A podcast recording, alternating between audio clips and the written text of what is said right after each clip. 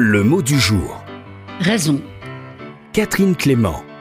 Il existe dans les Illuminations un poème d'Arthur Rimbaud qui s'appelle À une raison. À lui seul, ce titre détourne le sens habituel du mot raison. Si elle existe, la raison, la raison, il n'y en a qu'une, commune à tous les êtres humains. On ne pourra donc jamais écrire à une raison qui serait singulière, unique, toute seule dans son coin. Une raison Beaucoup de philosophes trouveraient cela ridicule.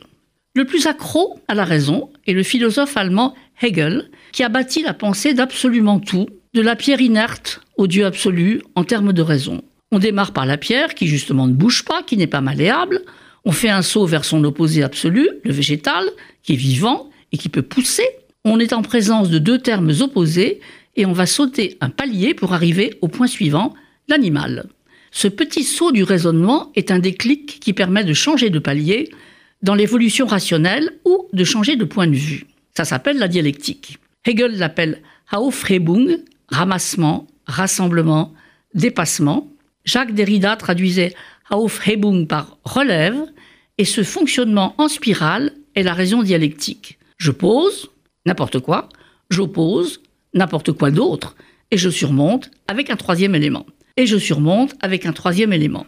Il s'agit de la raison, et Hegel l'a perfectionné. La raison, pas du tout une raison. Rimbaud, c'est le contraire.